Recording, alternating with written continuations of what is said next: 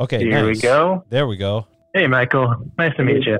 Nice have- to meet you. we we might have another student joining. Uh, a few of them are a few of the other students are essential workers, so they're working during this time. They usually tune in the following day. Awesome. So Michael, And shout outs to all the essential workers out there, exactly, yeah, keeping society from crumbling under these under extreme duress. definitely a shout out to Victor and shout out to Damien. Damien's working in the hospital right now, so we uh, Oh yeah, for you, man. shout out.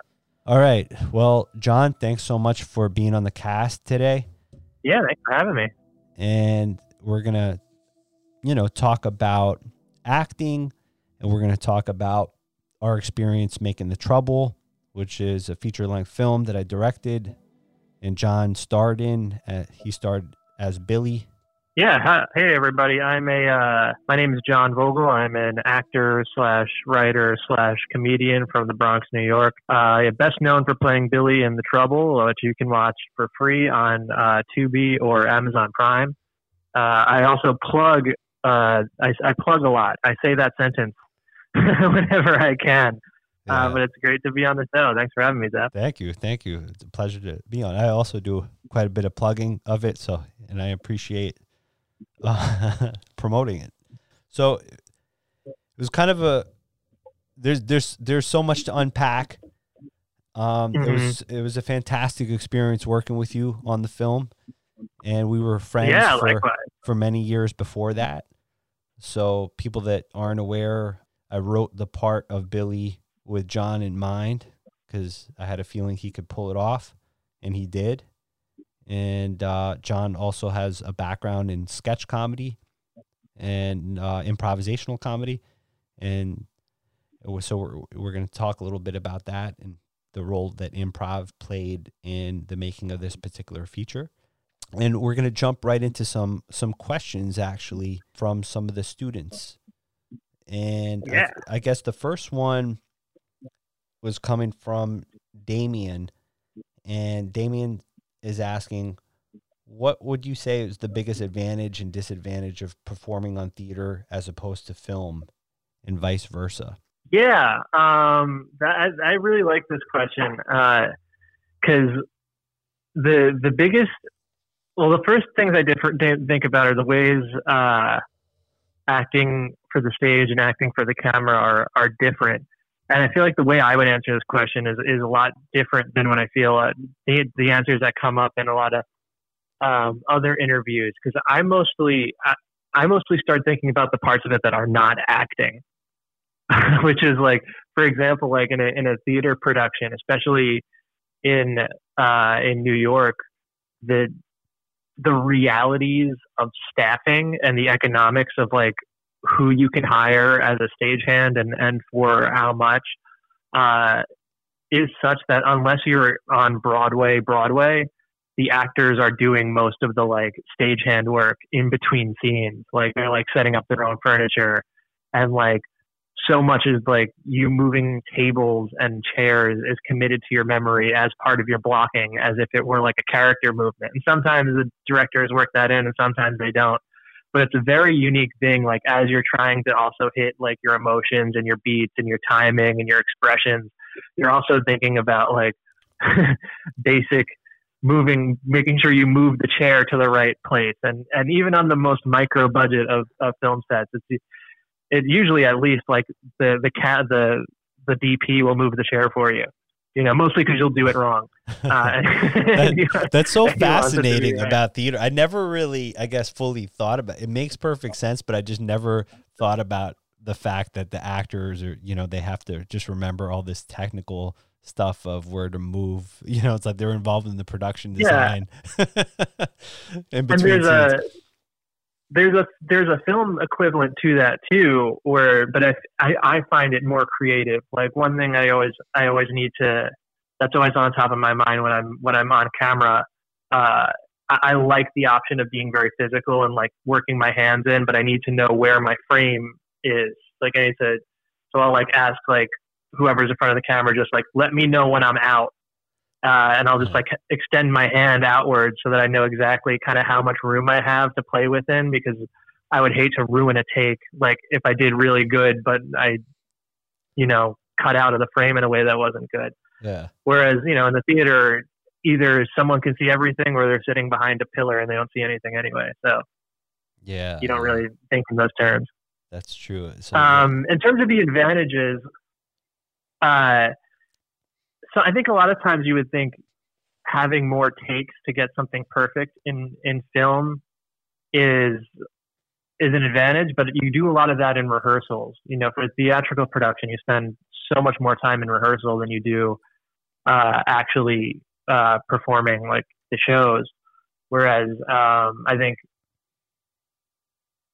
yeah, in a acting movie, in film, you, you, you end up having less it out on rehearsals. Probably, yeah, because a lot of the time, the only time you get the actors together and the director together is, is on set, um, and you do a lot of that sort of while everyone's setting up you- when you have downtime with other actors. Um, but I think it's it's not all that much different in my mind. Ultimately, you're just trying to be a person uh, and you're trying to make sure that like the director is getting what they need to tell the story correctly and and and then you're just saying well as long as those boxes are being checked my job is is being as much of a real person as i can be for on a moment to moment basis uh, and that the mechanics of that work pretty similarly it's just when that line is being blurred like am i remembering to move the chair to the right place or uh, or what have you that, that that's where it starts to, to differentiate Yeah. Um. Nice. So w- w- one of Michael's questions, I'm going to tackle this one. How do you go about picking your actors? So in the case of the trouble, I, you know, there's there's different ways of picking act- actors. Like I mentioned, I actually had, uh, this was a a project that I had co-written with Mark Marini, who John also knows. Uh, Mark's my cousin, and when it came to picking actors, um, the part of Billy was somebody we already had John in mind for Billy, but for most of the roles, we actually held castings. So there's there's different ways that you could hold like a casting and have people come in on audition. There's websites where you could look at people's headshots and look at their demo reels and you know a lot of times actors will have links to their reels i'm imagining that's becoming even more and more popular now with this whole crisis where there might be be even less in-person auditions um so it was kind of a mixture between casting a few people that i knew for specific roles and then um a lot of people that i didn't know by holding auditions or what we call castings um, and we're gonna jump into one of. I mean, there's a lot to talk about. Before I move move on to the next question, I, I guess I should say regarding picking actors, it's not just about um, the way that the actor looks or if they're they have a, you know, if if they do a great job. Um, it has to be the right sort of alchemy, the right sort of chemistry of how you could picture these performers together in the scenes with each other. Is it, you know, like somebody might come in and do a great audition. So I think that's also advice for actors that are out there that, um, you know, they feel like maybe they, they didn't do so great because they didn't land the part. That might not be the case. They might have done a fantastic audition, but might be something as simple as they don't look like they could be the sibling of somebody else who's already cast or you know it could be just something completely a lot of times it is something really out of their control. So um, you're, you're looking for people that are talented and also people that kind of you know they, they, they there's sort of a chemistry between them and other actors. And so some people even do that. There's sometimes chemistry tests that are done Yeah, I remember you did some screen tests toward the end of the casting process to make sure that some of the key roles like were going to work, especially because so much of uh, so much of the dialogue was going to be improvised. It was so important that that the characters clicked, that the actors clicked in a way. That was so important. But good question, Michael. Thank you. Um, we're gonna jump into one of Victor's questions. Um, Victor's asking, uh, what inspired what inspired you to write the trouble? So that's a great question because the Trouble was such a micro budget feature film and really it was born out of the the desire to to make a feature film that we re, it's it's so important to n- note that the South Bronx was also sort of a character in the story and you know to tell a story that set was set in the South Bronx and at the time I was living there running Alphabet City Films there John was living in the South Bronx and I had attended the 2014 Cannes Film Festival. This is really the true inspiration behind the trouble. I was trying to develop a bigger thing, a bigger budget thing, and I was meeting all these different producers and pitching my heart out on this existential comedy that I had co-written with Mark called Instant Gratification, and people were liking it. We were getting some good feedback on my pitch on the project, but the problem Also, you should mention your, your resume at the time. You had eight short films under your belt. That's true. I had I had written and directed eight short films, but jumping into features, I guess, despite having written eight shorts and doing all these other things, and but I guess not having had a feature under my belt really was um, was a major strike against me. Not that anybody said that, by the way. Nobody was like, "Hey, you've never done a feature before. What are you crazy?" It was more like, "Oh, we like this idea." but nothing just popped off. You know, they just there was just I wasn't getting the kind of follow up and the kind of traction that I was, I guess, hoping for. Then when I came back, uh, my co my co-producer, producing partner George Rudai, he said, "Hey, why don't we just pool our money together and you know make a feature film, and then people could see what kind of work we could do. You know, we're gonna we'll do something awesome." And you know, He's like, you know, we could have very limited characters, very limited locations. I'm like, you know what? Fuck it. Let's do that. Let's do it. What do we have to lose? So we pulled our money together. Uh, I had this loot. The first kernel of an idea for the movie was geek versus thug. Um, and I, I guess it's because I like juxtapositions. I guess it's because, you know, I don't know. There's just something that intrigued me about that idea, geek versus thug. So that was like the first inspiration of an idea. Geek versus thug, South Bronx, doing it mumblecore style. Mumblecore, for you, for those of you that are not familiar, was a style of filmmaking that came out of the mid 2000s and out of festivals like South by Southwest and even Sundance, with directors like Joe Swanberg and the Duplass brothers where it was minimal on production design, minimal on a lot of, you know, fancy, any sort of fancy effects of filmmaking. It was a lot of times very, very small budgets. Let's get some actors in an apartment, shoot something in a month, and just for like $5,000 and just hatch it out, you know? So I like the kind of punk rock spirit of those mumblecore films, but we wanted to put our own spin on it because I didn't I, I like films with good cinematography, and I like, you know, I like films that are cinematic. So we knew that we were going to take this kind of mumblecore, let's just DIY, do it yourself, kind of let's make it happen. You know, not wait for a studio to greenlight us, sort of mentality.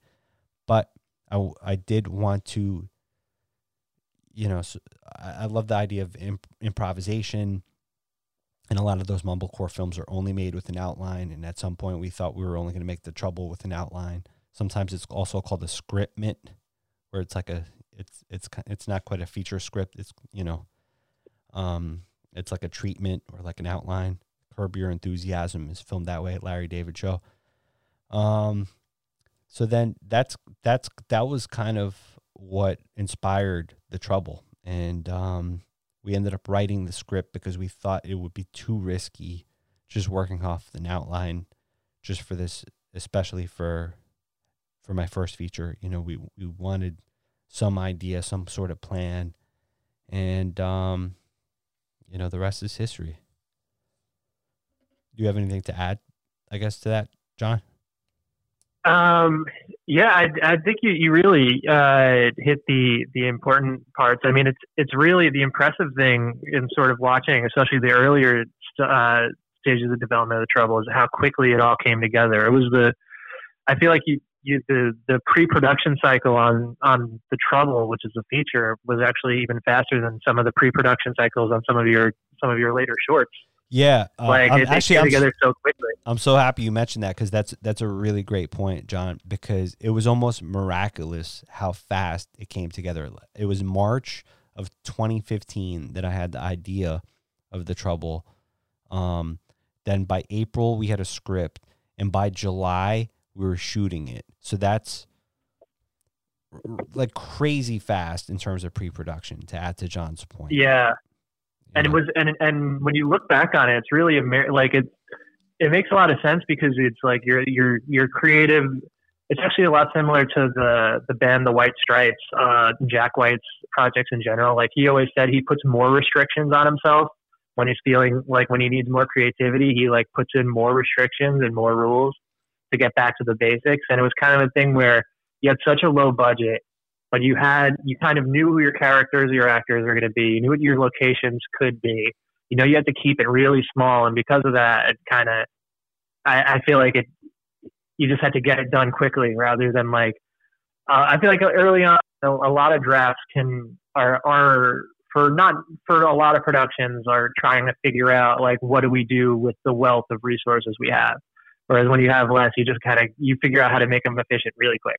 Yeah, no, I'm, I'm so happy you mentioned uh, that about the white stripes and about limitations and creativity, John, because that's something I've been talking a lot uh, about behind the scenes and with my, with the film students, and something that I've been paying attention to very carefully. For the trouble, we just happen to do that, you know, not really as like an mo. It just kind of, um, you know, we had those limitations, so we had to work around those limitations. But um, yeah, we all had we all had day jobs pretty much too. Like right, like correct. crew, everyone top including, to bottom was yeah, like including myself. Yeah. To totally, totally. I I had taken uh, two weeks vacation to shoot that first stretch of principal. Ended up coming back and ended up getting fired because they were mad that I was never on the phone. Or I'm like, I took my paid time off, um, and I told you guys ahead of time I was going to be totally off the grid. I didn't tell them what I was doing. They didn't even know I was a filmmaker at that company. but I told them that yeah. I was just going to be totally gone and I spent like almost a almost that same stretch of pre-production just working extra hours to make sure everything was lined up perfectly, but I just had a boss that had such a major problem with the fact that I never called to check in at my job that it got me fired. It was a it was a major major reason that I got fired from my job, and and, and in the end, it was the best possible thing that could happen to me. yeah, uh, at least at least for me at my job, it, it bought me some points. They thought it was cool uh, for the most part. It was just it was an odd conversation. And I was like, yeah, I'm gonna take a, a week and a half off to shoot this movie. What? yeah, I'm the main character. What? Yeah. I thought you're a marketing guy. You know? That's awesome. I think it was even more awesome when you told me that there was like an intern at the company later on that like his girlfriend was an actress and she was researching production companies and saw your face on like the trailer. She's like, wait a minute. yeah. and he didn't even wait, know that's my boss. Oh, was it your boss? Yeah. I didn't. Re- I, I no, forgot. no, he was my intern. I was his boss. Oh, you. That's yeah. That's awesome. Yeah, his his, uh, his girlfriend was doing research on production companies on like the TV in their living room, and all of a sudden this guy's boss at his internship space comes up. He's like, no, it just must be some other guy. That's hysterical. so yeah, I've been thinking a lot, a, a, great deal about you know limitations and creativity, and um, you know, I I think a lot of times limitations, whether they're self imposed or whether they're there already, they do foster creative creativity, and you know, I, I do pay attention to directors at the highest levels have said that, and they really, you know, talk about that a lot. So, so I'm glad you mentioned that, John, about the white stripes. Um, okay. Yeah. So the next question comes from Damien. Um, this is for John. would you be opposed to playing out of a typical style, such as going from comedy to thrillers? And if not, why? If yes, would would there be a role that you'd like to see yourself in? Yeah, that's a, that's a this is a cool question because because um, one could make the argument that I was playing a little bit off type in uh, in the trouble, um, and I, I make that so subjective because I think I think the type is very sort of it, it changes based on perce- on on the individual's perception. But um, I I think in terms of acting, jumping from sort of genre to genre and context to context, not that much changes, but there is there is a lot that changes because especially when when I'm acting, there's kind of two brains. There's the brain of the character that I'm in, and that's where I want to be 99% of the time. Um, but then there's also the brain of me, the educated watcher, you know, the viewer, um, who kind of has expectations of the genre and, and has expectations of how a character is going to behave and has that sort of, uh, you know, that makes one or two executive decisions about like how to time a particular, you know, like facial expression or like where to put you know where to put a reaction like in in terms of a sentence like really micro technical details like that. Um, and that is the kind of thing i don't necessarily have like a horror instinct and a comedy instinct and a thriller instinct but rather uh, i try i think it's important to just sort of absorb the general tone of what the director's trying to do uh, and how the other characters are playing off of it. And at least for me the way i think about it is almost how much of this character understands he's in a movie. Like how much how much of this character knows he's in a movie versus and that all of this is versus how much of this character knows that all of this is real. And I think conventionally you would say, oh well, acting you want it to be 100% real all the time, and that's true. But also like when something real in real life when something's really crazy is happening to you you're kind of like yo am i in a movie right now? You know you have that like that like there's that certain level of like disbelief. And uh and i think that's the kind of little thing that you can be self-aware of um that'll make that makes sort of when a director's saying like that wasn't believable enough or that's not quite whatever it's the kind of thing that like maybe a, a novice actor would be confused by what like what they need to calibrate. And a lot of that in my mind is the calibration of like, how real is all of this to this character? Because most of the time, if you're a person in, in real life, your frame of reference for a lot of situations comes from media you've ingested, whether it's movies or novels or stories. But you're like, oh, I feel like this famous person or this character that I know about from watching TV or reading books or watching movies. Totally. I've um, I've even heard of uh, people, you know, criminals that, you know, used to watch Scarface to psych them up. I've seen documentaries about people that be like, "Oh yeah, we would watch Scarface over and over and over again to kind of get into that kind of gangster sort of character." And these are actual gangsters that were would say stuff like that, you know. Yeah, yeah. But also like another thing is like uh in terms of it, what, yeah, that's a great example because especially now that's that's turned back around and now you have multiple generations of not just like actors and, filmmakers but like musicians and rappers and the iconography of Scarface has now become much bigger than Scarface even was. And like if you if you were to make a Scarface reboot now, on some level, Tony Montana knows he's not just the crazy like Tony Montana, he's inspiring a whole movement across generations. Yeah, it's interesting, right? And and that's happened throughout the history of cinema, by the way, like especially, you know, American cinema in the 1970s. The 1970s is heralded by a lot of filmmakers as like that was like a, a golden era where there was like this auteur driven films, like directors like Scorsese and Robert Altman and, you know, uh, Bogdanovich and all, all kinds of different directors really came out of the 70s that, you know, like Sam Peckinpah and all these different people that, you know, were like pioneers and like really pushed the form. And Quentin Tarantino was inspired by those sort of directors, and Paul Thomas Anderson, you know, all you know, all sorts of directors that are working now.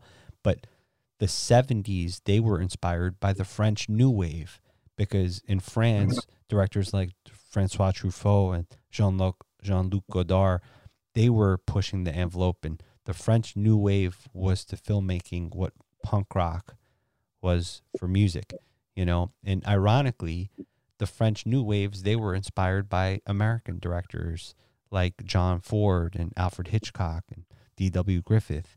So you have, you know, people that were inspired by the French in America that, you know, but those those those French filmmakers were inspired by earlier American filmmakers. So it's it's it's kind of cool how inspiration kind of cycles into new things and in ways to push the art form forward. Yeah. Uh, Damien also asked that question. I didn't really touch on it too much, but he's saying uh, where where I'd like to kind of see myself, and that's that's an, that's an, a cool one because I, I just I'm sort of just excited to get a little older, um, just because I think where I am as an actor, I think my range and my my options open up a lot in the next ten to twenty years, um, and I think that's because of the sort of uh, that the type of you know what like the trouble is a good example because I have more of a comedy background, but that's not a comedy movie. You know, it's, it's a, it's a it, it, falls under the purview of like a stylish crime thriller, essentially, um, in a lot of ways. Although, but it although it did, it's a funny guy, you yeah, know. That, that's actually it's a good point, John, because uh, that's one of those things of you know things evolve over time, and you know when the first inception of the trouble was certainly, and when I first certainly had that first kernel of an idea, like Greek, uh, geek versus thug, you know, it it certainly was more comedic um, in tone that it ended up evolving into. It's just over numerous cuts and as it's shooting, and we always knew it was going to kind of have a western flavor. You know, it it, it mm-hmm. just with with each thing, it sort of evolved a little bit more, and I think it, it kind of evolved into a, a darker tone a little bit. You know. Yeah, and it's and it's all you know the the character of Billy in in that universe is you know it's a character who's not the most uh you know he's not the most uh, naturally charismatic guy. He's not the most good looking guy but he he thinks a few steps ahead of most people and and he can he can usually make them laugh. Yeah. You know it's like that's that's like a, a get out of jail free card that he taps into. And I think that's one of the, the good ways like Iron Man or Better Call Saul. Neither of those are comedies. Those are very serious thrillers, but they both have really funny guys as the lead character. True. You know, yeah. who who are constantly getting out of sticky situations because they're they're thinking a step ahead and they can make a joke about it. So yeah. I think I think there's a pretty natural way to do that, and I think there's I'm in a lucky spot as an actor because I think in my 30s, 40s, and 50s I get a lot more options than in my 20s and 30s. That's a good way to look at it, John. Not everyone. That's 100 percent true. Actually, I think you know. Yeah. I mean, we can me and you could name dozens of really famous actors, you know, male leads that are in their 40s and 50s. Um, it's not how many could you name that are in their 20s right now? I can't name. I don't yeah. more than five people that are known. Yeah, and they're all really hot.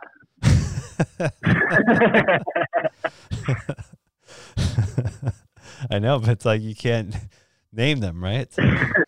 yeah, yeah, they're in the prime of their looks and the prime of their youth, but you know, um, you know, they're not commanding those those big salaries. And then it's interesting like, to see. A lot of times, the the guys who stick around and like display real lasting power are not the ones. Are, are I get that wrong a lot, you know. Yeah, like, which is funny. that That's one of my blind spots as an actor. There's I, I I'm usually wrong about the pretty boys that that turn out to be like the real deal.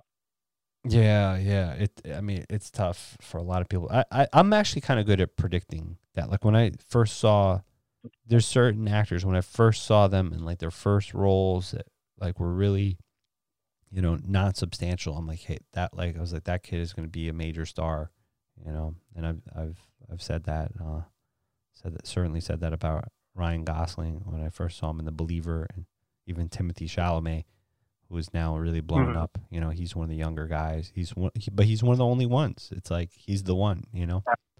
And Pattinson, you called Pattinson too. True. Yeah. Yeah. Yeah. So he's he's an interesting actor, especially after see, seeing Good Time. He really, the Safdie brothers film. It really he sort of earned my respect after that. Yeah. Um. All right. So good question from Damien. We'll jump into one of Michael's next questions. How do you determine what budget is best for the actors? Hmm. So it there's really t- uh, the budget of a film is so embedded into the cast because unfortunately or fortunately or however you want to look at it it's just the nature of the way it is is that actors sort of have a value almost kind of like the stock market you know? Um, that at any given point in time um, depending on the budget you know it's like you know right now like at, at a you know brad pitt might command 25 million dollars and like that's his that's his fee you know? And so you know the budget of the film has to be at least let's say a hundred million to get an actor like brad pitt so they could afford the 25 million and then you know um, brad pitt's not going to be in a movie with people that aren't famous typically. So then you know um, it, it just it, it, it makes the budget skyrocket. So a lot of times budget is really connected with talent how known that talent is agents get involved and that's why a lot of times you know actors like brad pitt why their fee is so big because you have agents that are getting 10% of that and then they they want to command the highest possible salary for their clients. Um, and so then that's what drives up the budget. On a small indie film like what we did um, it's it's it's it's a different game but it's important to note that there's what's called above the line the above the line budget which is the stars of the film the director um, the producers and then the below the line line items of the budget which are you know all the production elements you know the other crew members like the production design the locations the catering and everything like that. So in a small film like ours the below the line budget is typically a lot bigger than the above the line budget um, and a lot of times on a on a big budget feature film that could be a totally different story because once you're getting into the hundred million dollar price range, you know things like the catering and um, let's say the cost of film stock, that's not going to necessarily outweigh the above the line budget, which is you know fees for actors on that tier. Um, anything that you want to add to that, John? Um, it's yeah. Uh, one one thing that I know people talk about a lot on that in that area is just not is where do you draw the line between um, writer and producer, and like like how how much do you want to give yourself? How much do you want to be boxed in by those realities? And I and I, I find that most of the time people are talking about it, the instinct is always to say, oh well, you always have to you know, uh, be creative. Don't think about that stuff too much. You know, the the, the studio is always going to want to change it later. Um, but I don't know that I agree with that outlook inherently. And I think a lot of the time it it does like specifically in something as as real as budget. I mean, maybe through some miracle you'll get someone for cheap or something. But I think that's one of the safe areas where right along those lines, you know, right to the don't think about every line item of the budget while you're writing, but think about what factors you can you can make a move to afford and like how many scenes you can afford to put them in No, that's a great uh, point. and like That, you know maybe you can give yeah. someone really famous a small role uh, and make that a pivotal cornerstone of your story without having them be in 50 minutes of your 90 minute feature No, that I'm so glad you mentioned that, John, because that kind of dovetails to you know the inception of the idea of this uh, film was you know like we uh, what I'm happy that we did is we created a new film and a new story and new characters to fit this sort of DIY budget that we could shoot it for.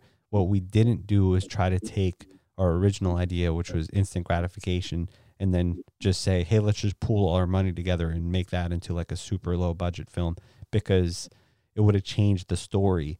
So, uh, smart filmmaking and smart writing is writing for the budget in mind, for sure. Mm-hmm. Um, all right, but great questions. Okay, so uh Victor's next question is Did a lot of the actors on set improv on certain scenes? And it's a two part question. Do you like when actors improv or stick to the script? So I'll I'll answer it and then I'll let John talk about it. Um, there was a lot of the actors that did improvise on on many of the scenes, but um, some actors improvised a lot more than others. So that's where I'm actually happy where we didn't just work from an outline because there it's important to note that some actors like John are very fluid with improv. They like improv, they enjoy improv, they thrive on it. And then there's other actors that would rather have their scenes memorized and they work off the script and that sort of thing. And do I like it when actors improv? I, I personally do.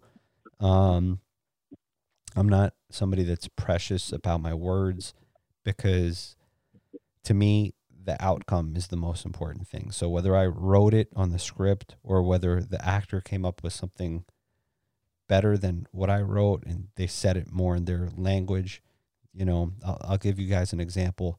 But but either way, um, that to me the outcome is the most important thing, and so that's why I do encourage improvisation. So there's a scene that I wrote uh, along with Mark in the Trouble, and um, where it was the three villains. They're sitting in a basement and they're playing dominoes, and one of the actors, uh, his name was Mel. He said to me, he's like, Zef, you know, these guys, it doesn't seem like they would say this. It seems like you wrote it a little too clean and they would be a little bit more vulgar. I was like, well, make it your own, Mel. You know, like you know, if if you think what I wrote is too PG, you know, or PG thirteen, and you want to make it rated R, make it, you know, however it rolls off the tongue, go for it. And and and they did, and and it turned out better. Um. So there, you know, there's a ton of examples of that. What, what would you like to add, John?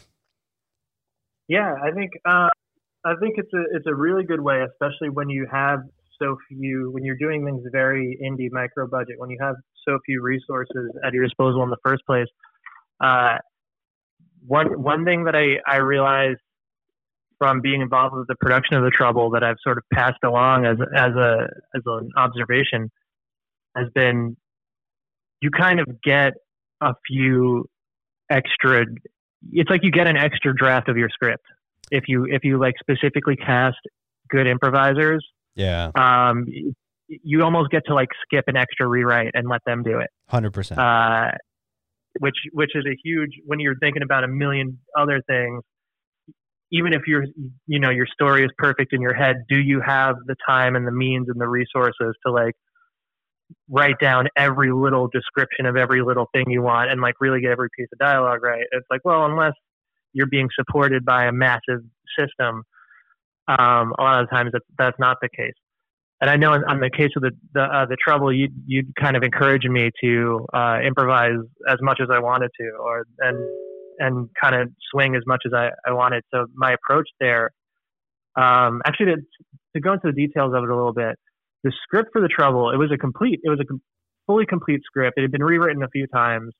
Um, if it had been shot word for word, it would be the same story and the same amount of beats and the same structure. And it just would have been you know the characters would have been a little you know a little less molded into those particular actors. Like it was a it was a fully functional completed script uh, to improvise on top of.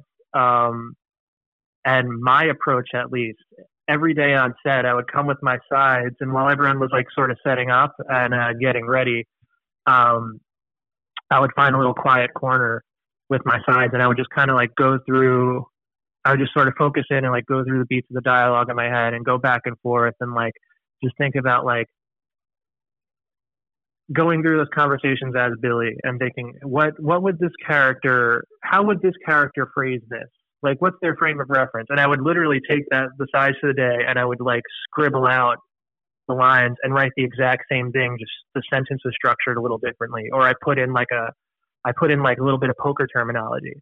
Um, just because I, I thought of like a poker metaphor that worked. And I'm like, that's how Billy would think about it anyway. That's how the idea would pop in his head. Or like, I would just notice little things like maybe something he said later on beat three of a conversation. I was just like, uh, he'd think of that first. That would pop out of his mouth, and then he'd try to double back around it, and then get caught on the third beat. And like Greg would would kind of figure out that that's what I was doing, and like weasel it back out of me. Because uh, that was another thing is I would write sort of I would rewrite the lines in a way that was a little more on the nose of the character in my perception of them. But then when I would take sort of the in the scene when I was improvising and so on, we we take cues from each other, and then what we'd actually record at the end of it was a third draft on top of like a third rewrite on top of the rewrite that I was looking on my page, which was on top of the rewrite that you did from the script before that. Yeah. So it's which is awesome. That was kind of the mechanics of it. Yeah, I, it's fascinating to hear um, your perspective on the process because I like how you said um, sort of then it, it molds to you as a person intertwined with the character, you know, which I think is is the best thing that you could hope for with encouraging improvisation because then it becomes a lot, you know, it just becomes real and it become there's a level of authenticity that I think, you know, a performer like yourself yeah. brings to the table with it. Oh, oh, and I just remembered another important thing. Um, I I specifically did not read the full script.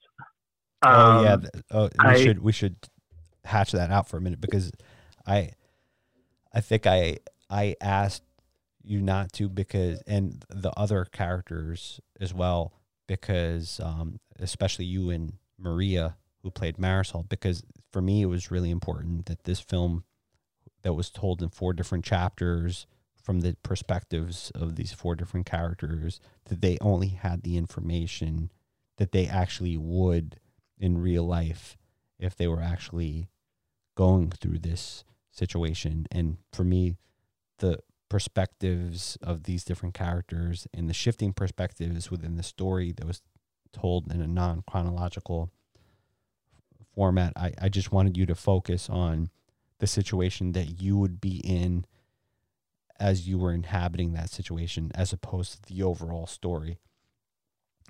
So I'm I'm so happy you mentioned that because I almost uh, you know I forgot to mention that. Yeah, yeah, and that's definitely the thing I was talking about earlier with like being able to calibrate like how much how much of, of your character knows they're in a movie.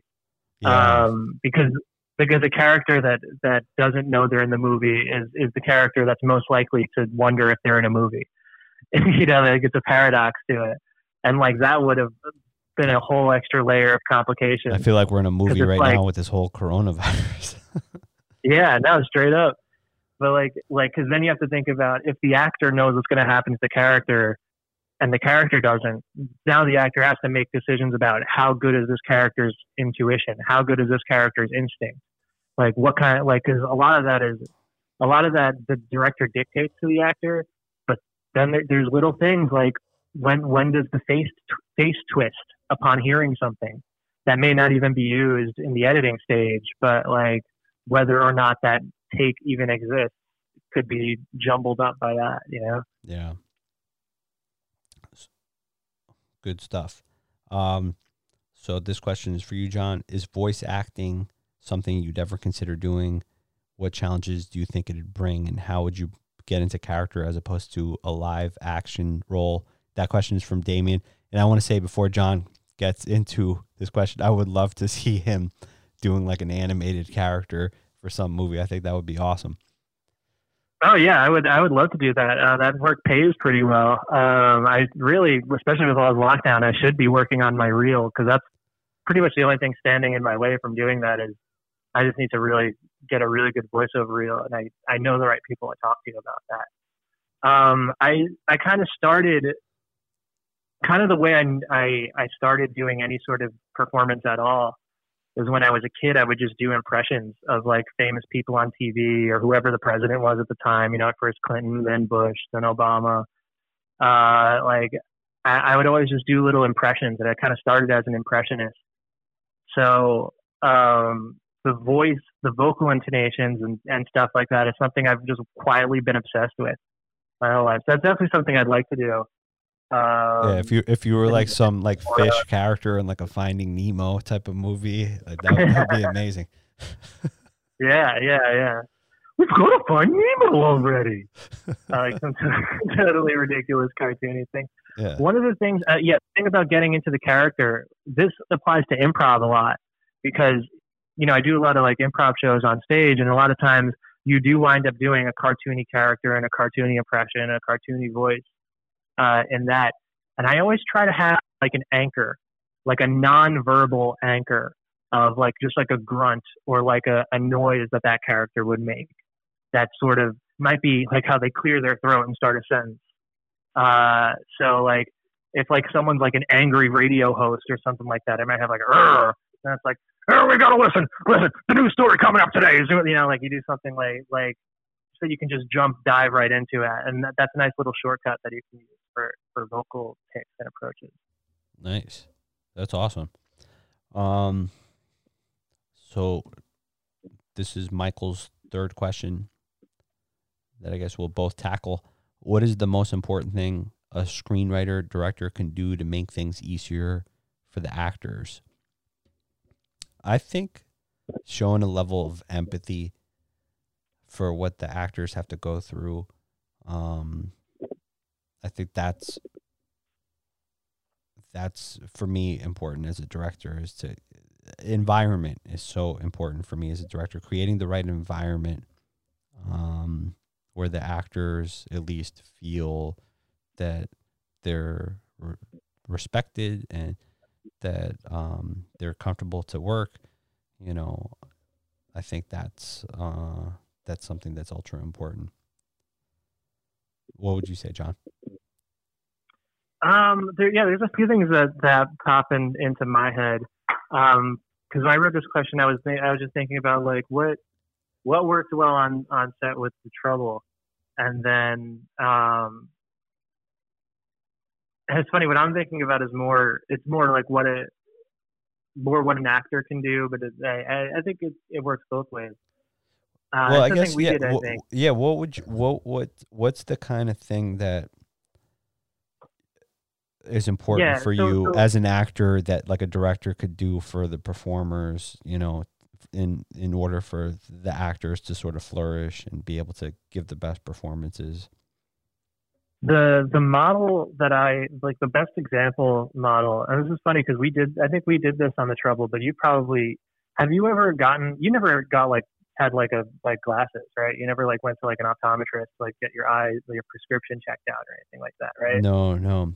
Uh, I probably need well, it's to. Funny, a lot of a lot of the process is similar because when you're okay, so when you're getting your eye prescription figured out, you like you sit, you put your face in this machine, and what they do is just rapid fire. They just test different glasses, and they just say one or two, and you you say which one was clearer and then they instantly move on to the next one and they go uh, one or two. And then every once in a while they throw in a they throw in a three or four because they're they're unsure. But the idea is they're moving fast enough that you don't get to second guess it. And some people still do second guess it, and then they get uh, the wrong prescription and their eyes get worse for a year. Uh, but you learn to just answer efficiently and move quickly, but always put it in one or two, which is closer, which is going in the right direction. And I think that that's the, that's the key thing is that the actors and the director always have to be talking in terms of a poll. Like, if I, like, if I'm going, because I, because there's always room for interpretation on the script when you're like, okay, I'm reading this and it's never an instruction manual. It always winds up having some flowery language about like, uh, you know, he, uh, he, he he's swirling in secrets and it's like that you decide what that means so like I have what I usually like to do is I have my idea of what I think that means, and then I'm ready to pitch that as like, do you want it more X Y Z? And then I think, okay, what if I'm totally off? Then what could it mean? Something totally different, A B C, and then I'll ask the question, are we talking more X Y Z or A B C? Because usually the answer I get is neither, but that at least gives me a triangulation point, so I know we all have the same thing in our head. That's a. I love your analogy about the optometrist because a lot of times I think about things in terms of pulling focus. You know, I mean, when we're on set and we're framing a shot, we're literally pulling focus, and a lot of times when you when you're actually pulling focus on a camera, a lot of times you're you're adjusting things from one extreme to the other extreme to find that mm-hmm. focal point that's crisply in focus. So sometimes you, you know, you might you turn the lens one way where it's wildly out of focus, and then you turn the lens the other way where it's wildly out of focus in order to sort of calibrate it where it's it's perfectly racked in focus. And I think that's kind of similar to the optometrist. And as a director, you're constantly being asked questions. And a smart actor is going to have certain questions. And as a director, you better have answers, you know? And so it's it's about that constant rapid firing of questions all day and you know that decisive nature of just having the answers. So I think that analogy is is is a is a really good one. Yeah, yeah. When you're dealing with with like a, a director has so much responsibility and has to answer so many questions, and like the worst thing that could happen is if they mishear or misinterpret your question. So it's just like, what can you do to make your question impossible to misinterpret, you know, like, or rather, no matter what, you get valuable feedback. Like you, because it's also it's never a yes or no question. It's not do does my character know this? You know, there's layers to it, especially because it's like no one's totally in the dark about anything. You know, everyone sort of predicts something's going to happen to them at some point. You know, someone has it, and you know, there's so a lot of it is finding like a, a subtle nuance thing, and it's yeah. And I think I think yeah, yeah it's it's a, you know kind of along with what you're saying. I think it it kind of um you you're kind of saying what you know how did how could you make your job easier for the director by having concise communication? And i think then it works both ways. I think finding a rapport with your actors is so important. I've, I've said this time and time again if if i'm directing 30 different actors i feel like i'm 30 different directors because i think my com- I try to tailor my communication style depending on the needs of the actors because different actors have different forms of training. They have different ways that they like of different ways that they like working. Um, there's different preferences. You know, there's there's different ways that they sort of get into the zone. Um, just like people have different foods that they like to eat. Some people are meat vegans. Some people are carnivores. You know, some people, are, you know, mix it up all the time. So it's it's just it's like how do you treat guests in your house? Like, you know, are you gonna bring the vegan a, a plate of steak? No. You know, so it's it's kind of the same thing for me when I'm directing actors. You know, like sometimes I'll um, I like to give my direction to actors off to the side instead of in front of everybody else. Sometimes it's because of that purpose of conveying information. Like I don't think the other actors in that scene need the information that I'm going to convey to that actor. You know, it's going to maybe cloud their judgment of what's going on for their performance. So I'd rather give direction off to the side.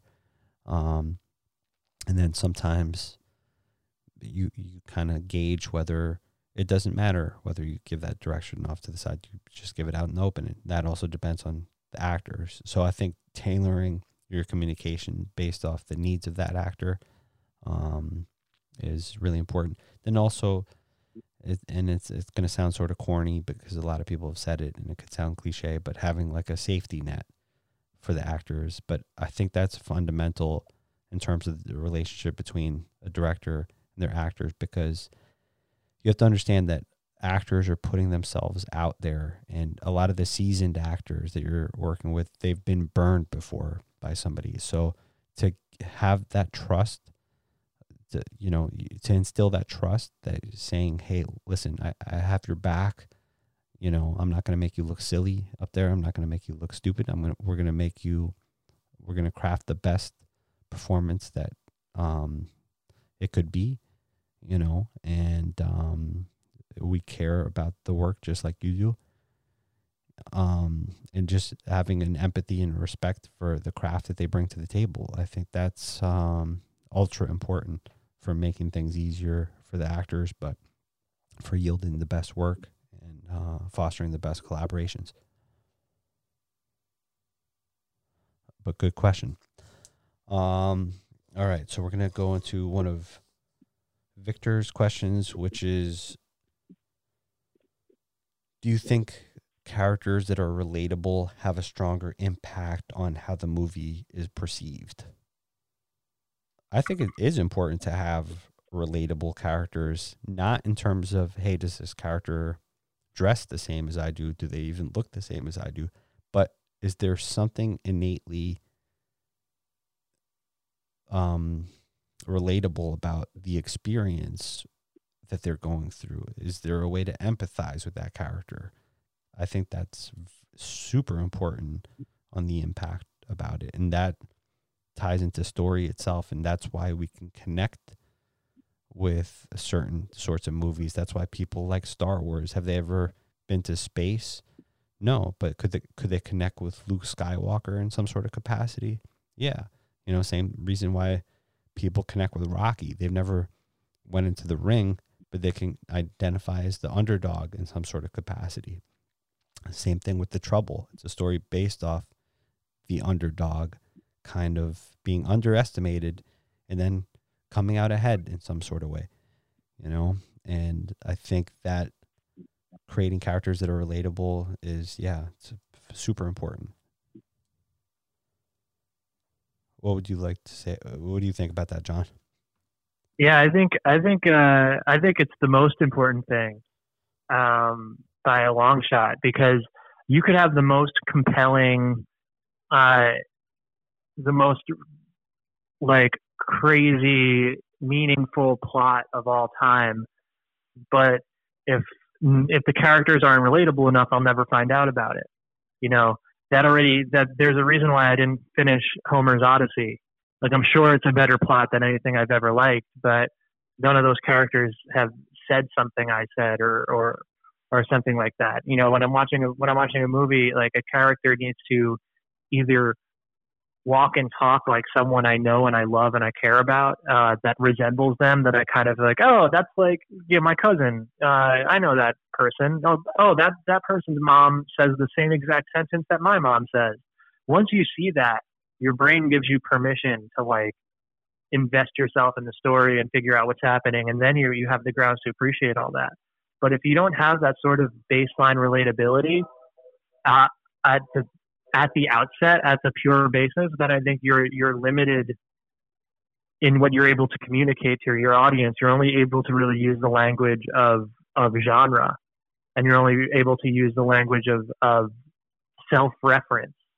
Uh, which I think I think I I see things that way because I've done so much sketch comedy, and like a lot of times that's what like a, a is a memorable sketch versus a a funny sketch that people laugh at in the moment and forget about is like when you're hitting tropes and you're hitting uh, genre, like it, it's it's one way to communicate. It's a language that an audience understands and is entertained by, but uh, the relatability of just human character is is what makes something like uh, the Big Sick stand out, where the you know there there's so much to latch onto and relate to. It's like whether or not you know someone who drives Uber, whether or not you know someone who's an open micer, uh, whether or not you know someone who's gone through uh, a serious illness, whether or not you've you've gone through so you you know someone or you have yourself awkward parents that take a, an awkward situation and make it 95 times more awkward.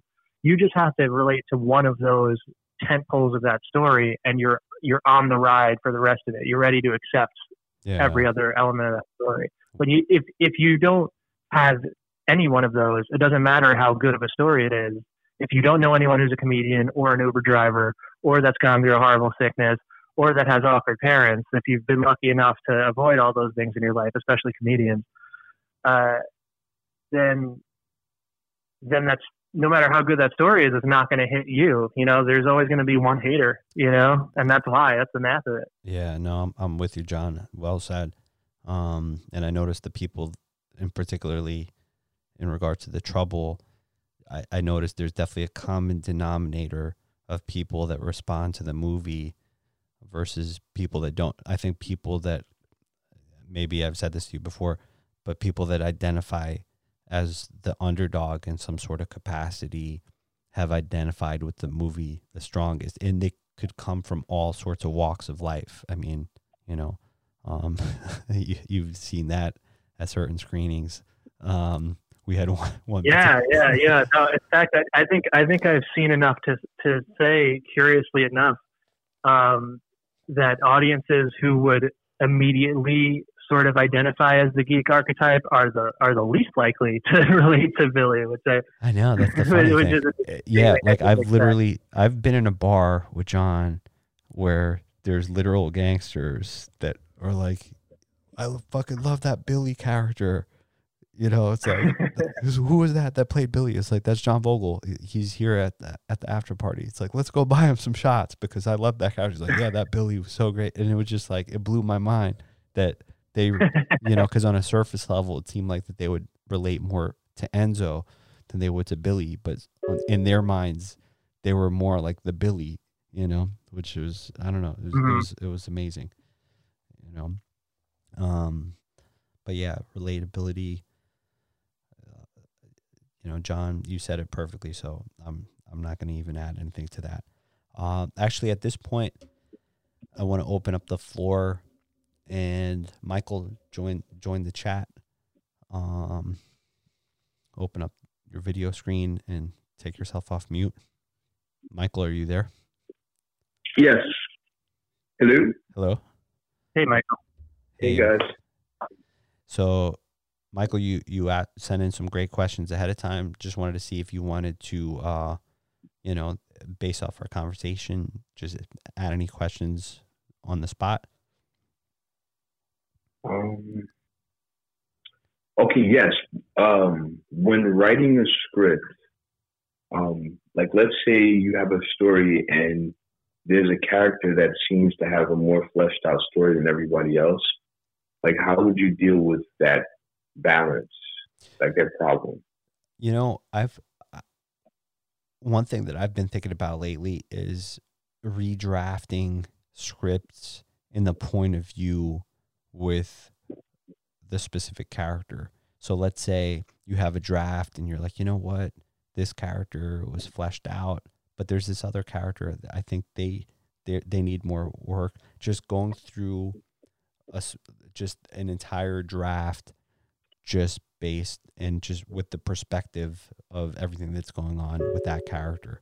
To me, that's um, it was advice that I heard um, from John August and Craig Mazin. John August is a screenwriter who works a lot with Tim Burton, and he ma- he wrote the movie Big Fish, and I think he wrote um, Charlie and the Chocolate Factory.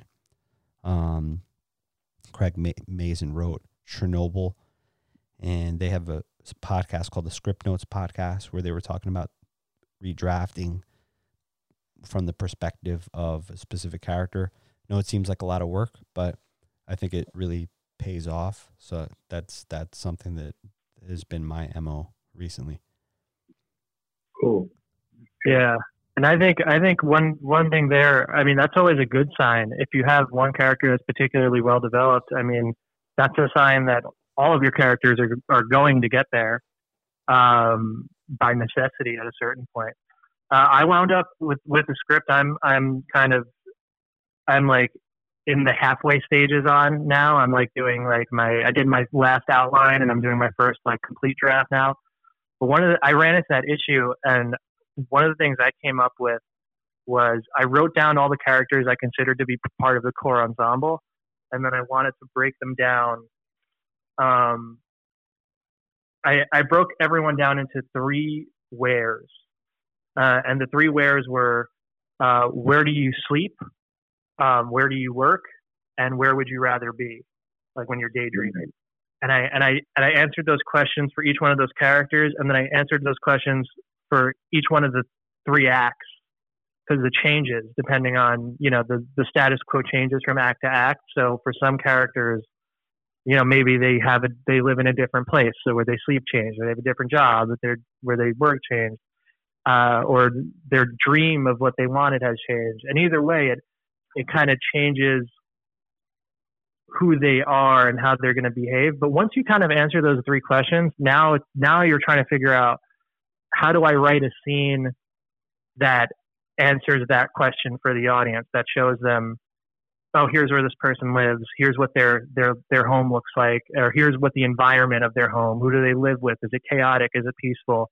What about their job? Is it chaotic? Is it peaceful? Is their home and their job chaotic is their home chaotic and their job peaceful is their home peaceful and their job chaotic those are you know that's that's the kind of thing that makes a character fleshed out uh, so just thinking about that in terms of those pieces made it almost easy to just sort of fill in the blanks.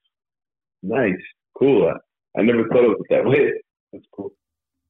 John and John, is that something? Um, have you been reading books on the topic? Because there's there's yeah. a lot of books that yeah I don't know if I stole that from a book or a, or a podcast or if it just by filling my brain with it that came out. No, it, um, it's really it's really important what you're saying, and um, there's a book that's called The Art of Dramatic Writing that talks about that sort of concept a lot that I highly recommend for any, any yeah, um, aspiring screenwriters out there. And uh, and I, I took Ron Howard's master class and he, he was talking about that book and I picked up that book and um it, it, it kind of yeah. is in line. It, it it talks about the creative interpretation of human motives and um it kind of gives a lot of guidelines and a lot of questions, you know, for for your characters and for their development. It's like, well, you know, what kind of socioeconomic background is your character from? Like, because if they came from a working class household versus an upper middle class household, that's going to change the way that they speak, probably. You know, it's going to what what level of education do they have? What are what's their personality traits? So it it gives you kind of these sort of bullet point ideas, you know, and questions to think about. Kind of how John was outlining certain questions about, you know, where do they work and you know that sort of thing, and you know that's those those asking question the right questions when you're thinking about your characters will help you differentiate those characters from each other and m- more importantly, they'll help differentiate from you as the writer because that's something that can happen a lot is where you know um, especially on early drafts or for, for people that are you know not as established writers where a lot of the characters start to sound the same. So you, you don't want to you know you want to kind of differentiate those voices. But good question. Um, is there any other questions you want to ask before we sort of wrap it up Oh, I was uh well, I was gonna ask a question about um because you you were talking about socioeconomic economic background of like the actors. I was gonna ask the you characters. The characters, sorry, the characters. I was gonna ask you if you've had a chance to see um the show F is for Family. Uh, I've, heard, I've heard of it. Is is that the show? Is that the Bill Burr show, John? Yeah, is that the Bill Burr animated show? I think it is. Yeah. I haven't seen it's it, but I've like, heard of it, about it. And you know. I've seen the first uh, the first two seasons. Okay, all right. I was gonna say like with respect to how well they represent like the socioeconomic background of those characters.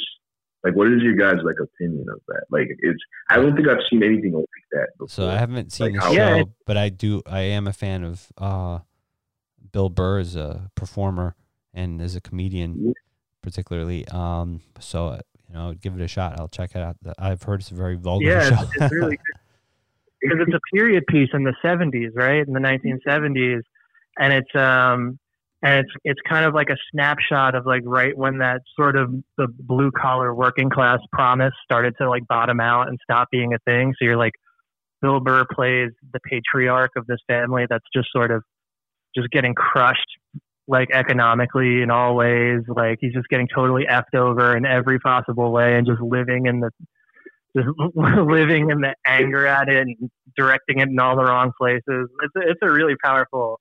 It, it's one of those things. It's kind of like BoJack Horseman. I need to take breaks because it's too heavy, but it's it's really well done. I haven't seen Right. BoJack Horseman. I got to check that one out. It looks funny from all the previews that I've seen from it. No, I, I wouldn't. I wouldn't describe. I wouldn't lead with funny. I mean, it is, It's not. but it's I not. It's not like a comedy. It's uh, the, you know, like the premise you know the way seems sort of funny. I think. You know. it it is it is a comedy show, like kind of the same way where it was where I was kind of saying you can take a thriller and just put funny people in it. Uh, th- this is this is like a funny show, uh, and they're and they're just going as dramatic as possible Gotcha, within the structure. Of the yeah, So it goes. It Okay. gets intense, huh? yeah, One- very, very. one one last question. My last question is this. All right. I know you guys have seen The Shining. Right. Okay. All right. The scene where um his wife walks up to him while he's at the bar and he responds to her. He's like, "Are you effing crazy?" Like, do you think that that part was like a like comedic? Like meant to be comedic by like the director. No, I, I don't. I don't think so. But I, I do think that um, there's comedy in in in drama. You know, there's there uh, whether something is purposely funny or people laugh when they see it in the movie theater eh, because that's just Yeah. the way the cookie sort of crumbled.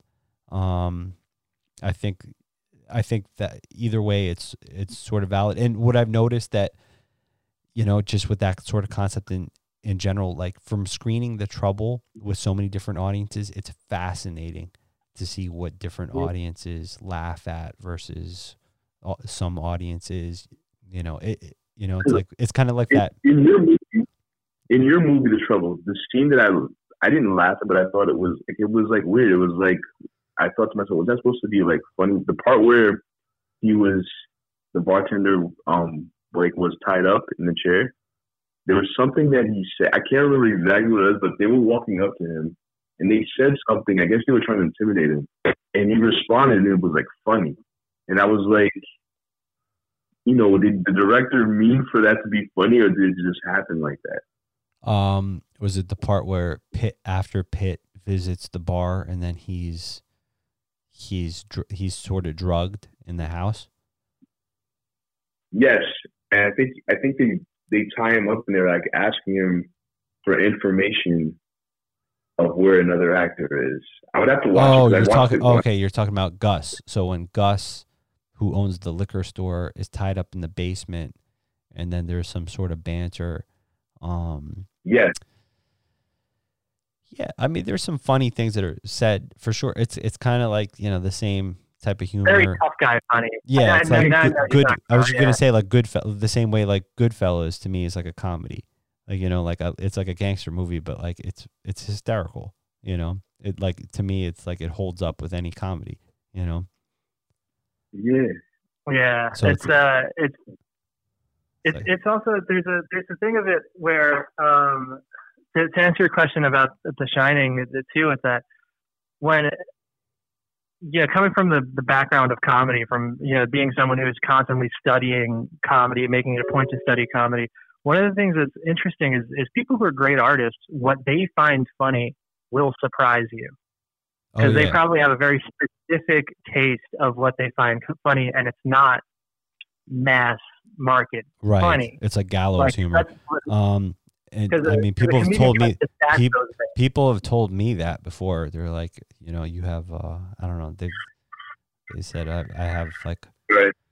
I, I probably have the type of sense of humor that you know stand up comics would joke about. You know, like you know things that are probably inappropriate and really fucked up, but that I Oh, find that's, that's what that's what we laugh at. yeah, that's what I'm saying. that I that you know that's that's kind of you know my type of humor. Um, Yeah, and, and the- mine too. I mean, about the things that comics would joke Uh, around backstage, you know, like probably not even say on, on stage, you know, or I don't know, you know, it's just uh, when we were shooting the trouble, the only thing I would watch in my own time was Tim and Eric Awesome Show, which is like the weirdest, most abstract, surreal comedy. But that's what I was into at the time, and I don't, it, I don't think it, I don't think it like overtly bled through in the way I performed, but it's definitely, you know, it was definitely sort of in my mind. And I also think in terms of, I think on some level, what you see on camera is going to be a little bit of a reflection of the vibe that was on set, and like mm-hmm. sort of what energy was there between the cast and the crew and and all that is going to be reflected in the footage. And for most of the trouble, yeah, that's totally true. It was an interesting case where it was, you know, there was not a lot of resources. Most of the people involved in the production were making some sort of personal sacrifice to be there. Um, but it was super, like everyone was having a really fun time. Oh, like yeah. the energy on set was always very positive. I was always joking around a lot, but like everyone became it was like camping. You know, it was like it was almost like camping with friends. I always say that. Uh, yeah, uh, I, a lot of people make the analogy that when you're in production, I heard a famous producer say it one time when I was in a room doing a workshop, and he was like, he's like, when you're in production, it's like you're at camp, you know. And the reason for that is because it's like you almost forget about ev- the outside world, like you are so mm-hmm. sort of locked in and and hope. I mean, hopefully that's how it should be you know, is that, you know, you're sort of focused in on what's going on and then those relationships, like, you know, the, the friendships that you have on set and, you know, just kind of what's going on on set. And it's like, you know, becomes, becomes pretty tight, you know? Yeah.